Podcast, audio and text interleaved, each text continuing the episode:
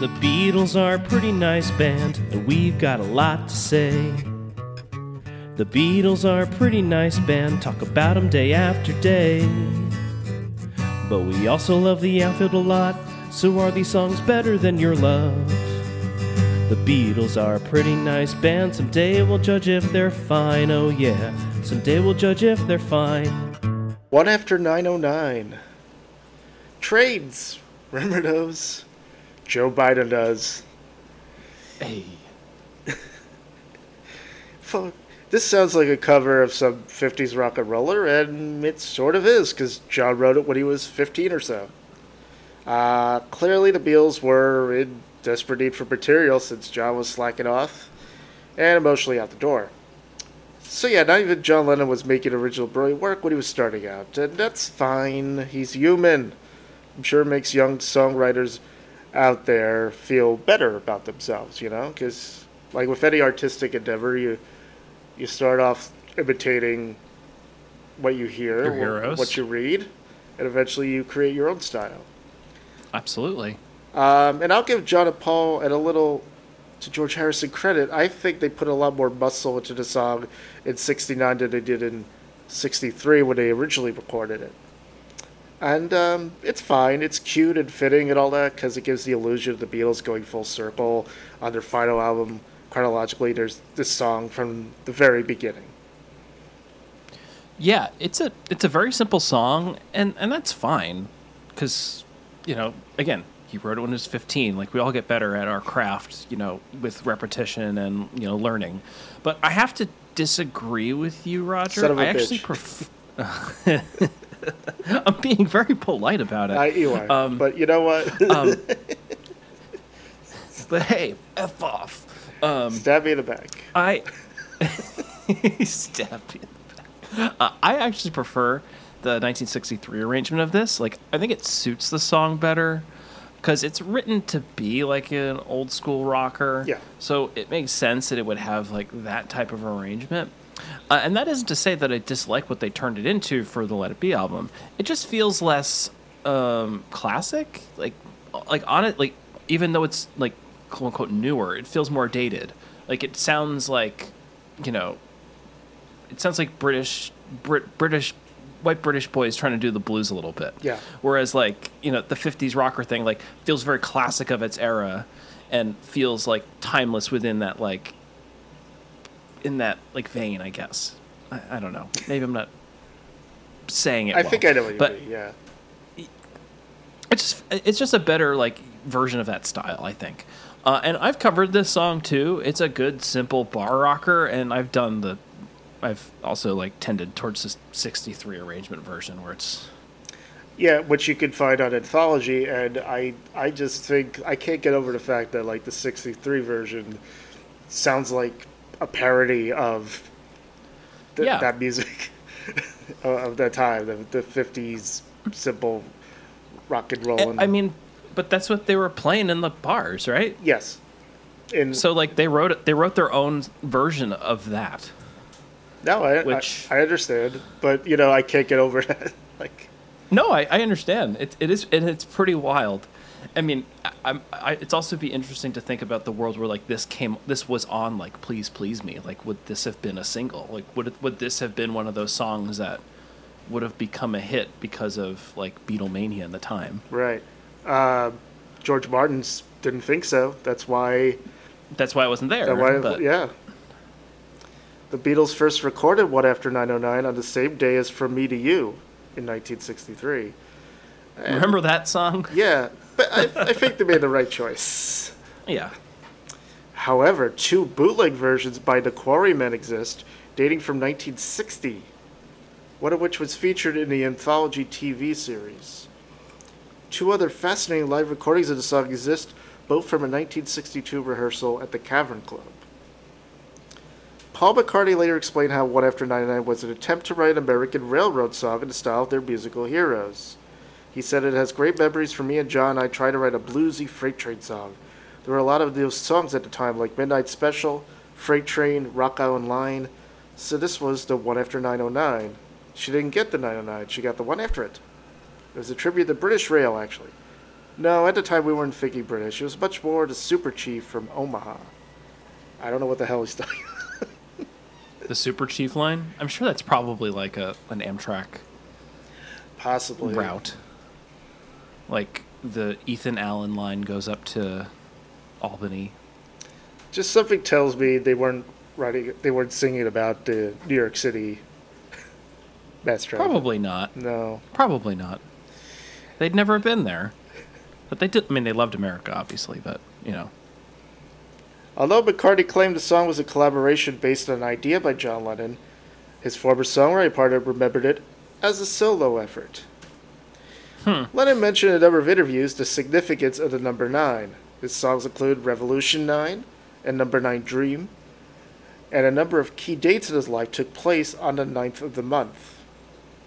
John said, this, That was something I wrote when I was about 17. I lived at 9 Newcastle Road. I was born on the 9th of, no- of October, the ninth month. We'll get to that. it's just a number that follows me around, but numerologically, apparently I'm a number 6 or a 3 or something. But it's all part of 9. So, in John's defense, October should not be the 10th month of the year. Um, octopi have 8 arms, octagons have 8 sides. October, month 10. Yeah. Fair. Doesn't make sense. Um, do you ever have that? Do you have like a number that follows you around, Andrew?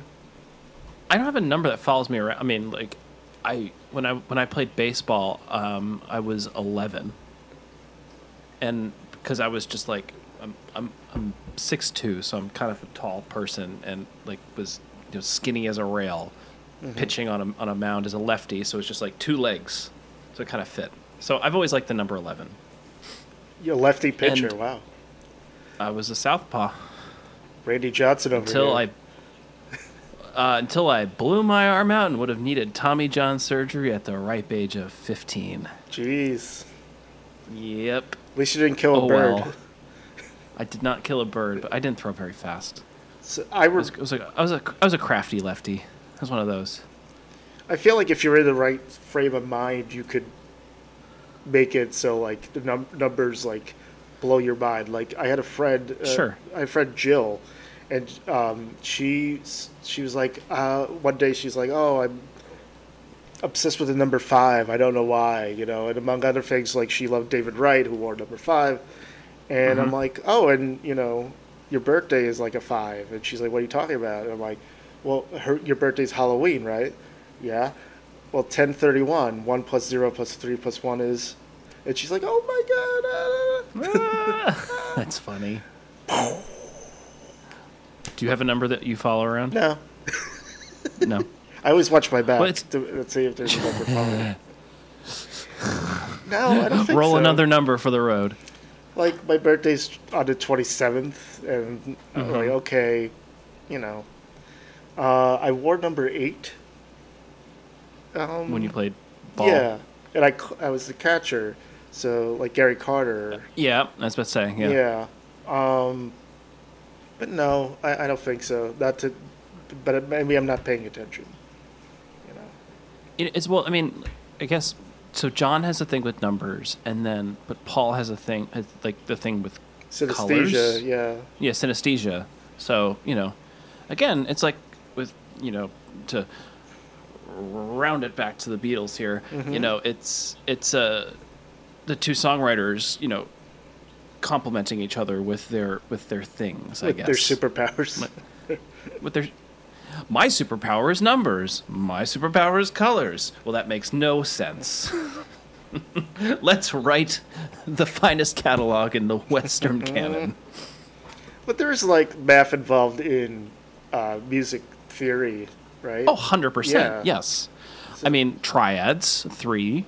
Like, I mean, as as Schoolhouse Rock Magic number. has taught us, three is a magic number. Yeah, it is. On March 5th, 1963, the Beatles were at Abbey Road to record their third EMI single, From Me to You. After completing the song at its B-side, Thank You Girl, they wanted to record two more Lennon McCartney originals. They were One After 909 and What Goes On. But there was only enough time for one. And of course, What Goes On eventually made it on uh, Rubber Soul, I believe. And Ringo got a little songwriting credit. They recorded four takes of One After 909 along with an edit piece which began at the guitar solo and lasted until the song's end.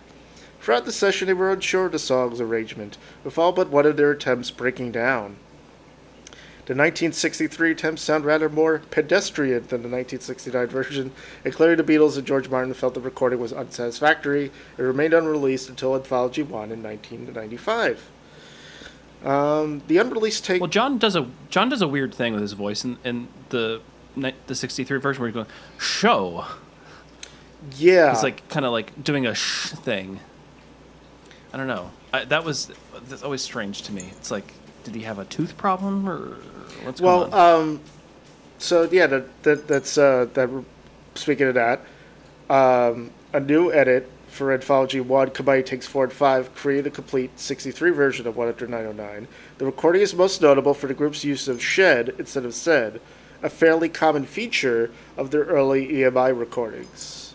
I think that's Like, most um, apparent in "A Taste of Honey," their cover of Taste of Honey."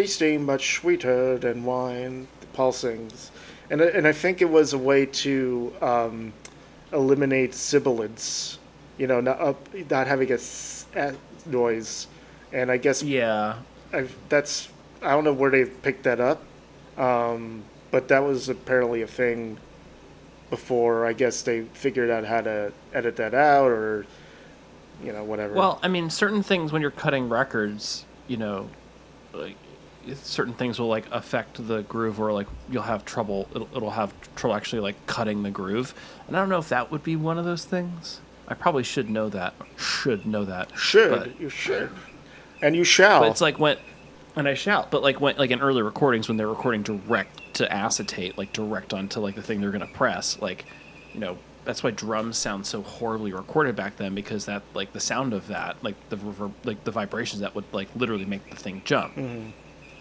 Some things just don't cut well. So you know, sibilance probably is one of those things where we're gonna do that instead, or you know, maybe it's another one of those things where it's like the instead of yes, yes, yes, they did yeah, yeah, yeah. I don't know. Doesn't sound sounds so American, right? Uh, six years later, the group revisited the song with Billy Preston on keyboards, and the Beatles recorded a number of versions in January 1969. The Let It Be album film featured a performance from the roof of Apple on the 30th of January. The Beatles clearly enjoyed playing the song, and this time, George Harrison's solo was first rate. As the performance drew to a close, Lennon sang an impromptu line from Danny Boy. Three, two, one. Not funny. Not funny. Not funny. Two versions of the Get Back album were prepared by producer engineer Glyn Johns in 6970, although neither were deemed suitable for release. Both opened with the rooftop performance of One After 909. The song was mixed by Phil Spector with no major changes. On March 23, 1970, it was released in May on the Let It Be album.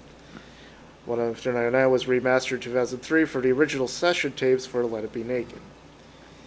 I I want to hear the Glyn Johns mix. I think it's on YouTube. I'm not sure. Uh, I lo- think it's on like the, the the big box. the big big old box. Yeah, that big Let It Be box. Super deluxe. Super super deluxe. Uh, yeah. Super duper deluxe. Love count zero. Josie scale. Sorry, 15 year old John. I give this a Josie.